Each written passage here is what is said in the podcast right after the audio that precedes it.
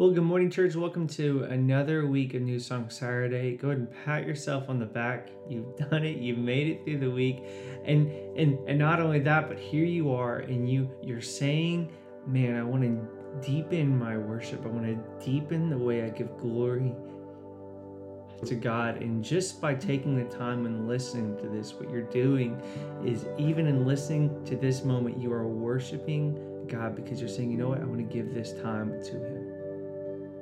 Go and pat yourself just a little bit on the back. Say, okay, I'm already worshiping. I'm already doing it. Um, today we're going to tackle something, um, well, a new song called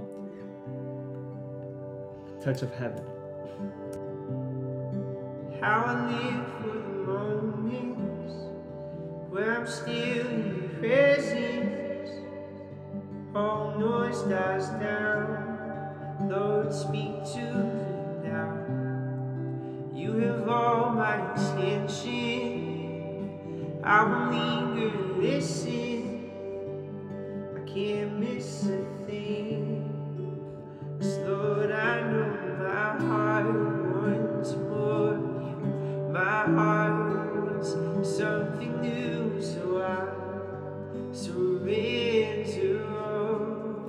to tell you a little bit of my story, and maybe as I'm telling you my story, you can really connect it back over to your story. Um, I was saved when I was around 13, and then a couple months later, that's when I found music, and that's its whole other story, which I'd be happy to tell anyone who asks me. But um, but it was it was through music that I really started getting to know Jesus. That's how I really started spending time with Him. Um, um, I didn't know enough to read the Bible. Like I had no clue where to start. You know what I mean? Like I, I, um, it was it was this massive book. It was very daunting at the time, and so I would just sit in my room. I would close the door. I would turn off the lights, and I would just play these worship songs over and over and over again. And I would pray over and over again. Oftentimes, I would just sit and I would just play it, and I wouldn't pray and I wouldn't sing, and I would just spend time with God, um, because for me, it wasn't about any of the theology things. It was just about being close to God, right? It was just about being near to Him. It was a very real, very tangible, um, not even just like a feeling, right? Like it, like the best word that I could have used then without knowing all the Christian terminology. Um, I just would have said that like okay like i i'm in his presence right like i feel god but it isn't like an emotion it's it's so hard it's a thing you only understand if you've been with god before right? It's like it's like being in the room with your best friend. Like you can feel that person's there. It's like that except a hundred times more because it's god.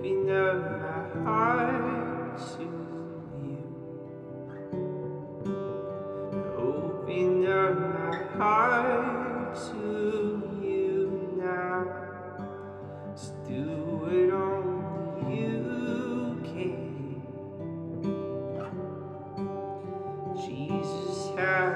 me now.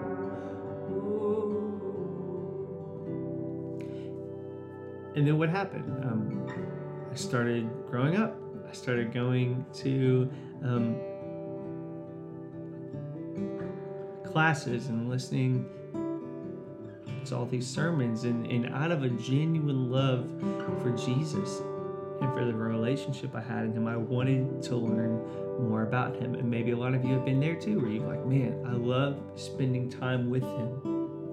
I don't really have the wordage like to put around what that time is like, but I love that. So I want to learn more about him, right? Because you just love him so much. So you start learning more and more and more. And um, I started going to classes. I, I was I was in college. I was taking all these theology classes, and all of a sudden, my heart shifted, and and slowly but surely, I started stepping away from the presence, from the person of Jesus, and stepping towards knowing about Jesus and being able to justify my faith with with with knowledge. invite you to.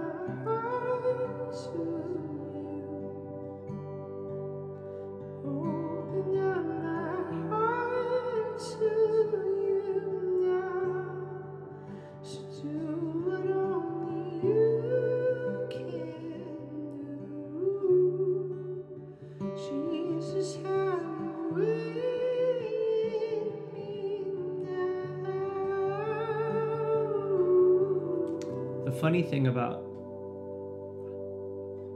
theology is that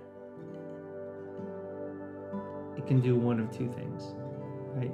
The first thing that it can do is is you learn and grow more and you begin to realize how much it all actually makes sense and all of a sudden you don't have to have faith anymore because it's right there and it's obvious and you have an answer for every question and all of a sudden there's no element of faith needed and you stop having faith in in a supernatural part of Christianity, right? Like you stop believing in the presence of God and instead you start really believing in things that you can understand with your mind, things that you can rationalize, things that you have an answer for, things that you've studied. It can either do that or it can drive you to a deeper, fuller sense of worship.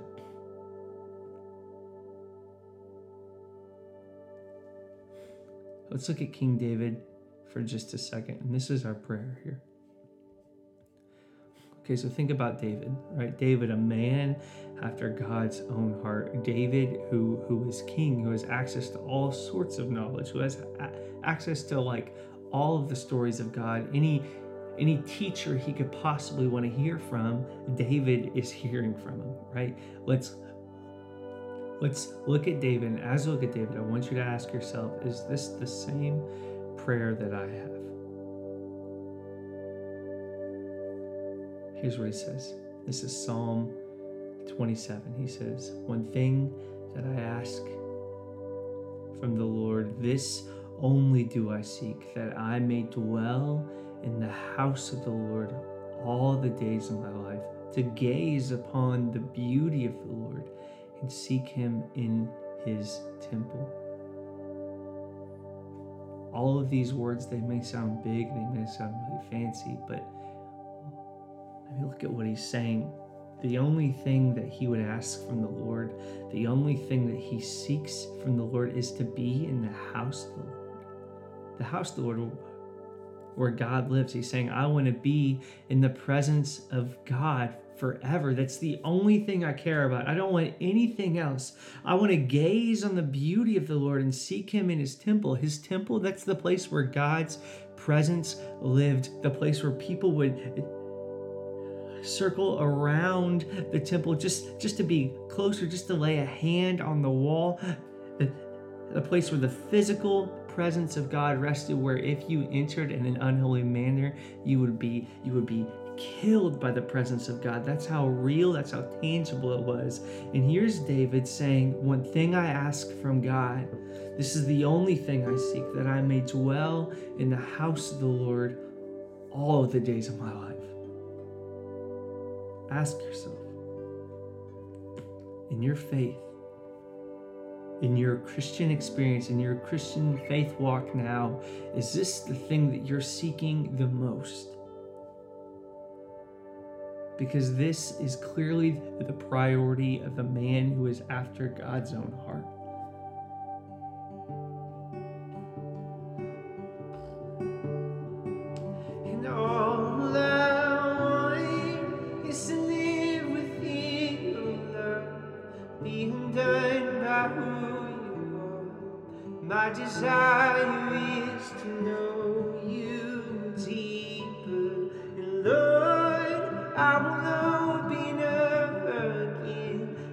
My fears into.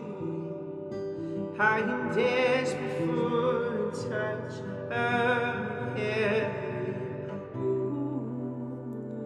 So when we sing this song, this song is a call for of repentance. Right? It's it's a song where you say, God, I will open up again. I'm going to throw all my fears about whether or not this is real, about about but whether or not I look stupid, about about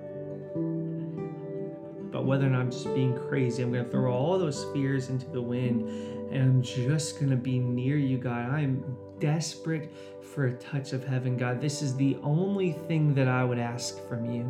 This is the only thing I even seek in life. This is the only thing I seek that I would dwell in your presence, oh Jesus, forever.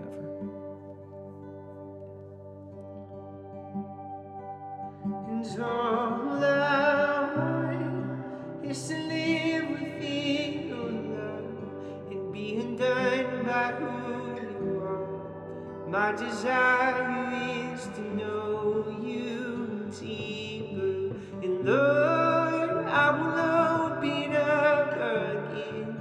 I throw my fears into the wind.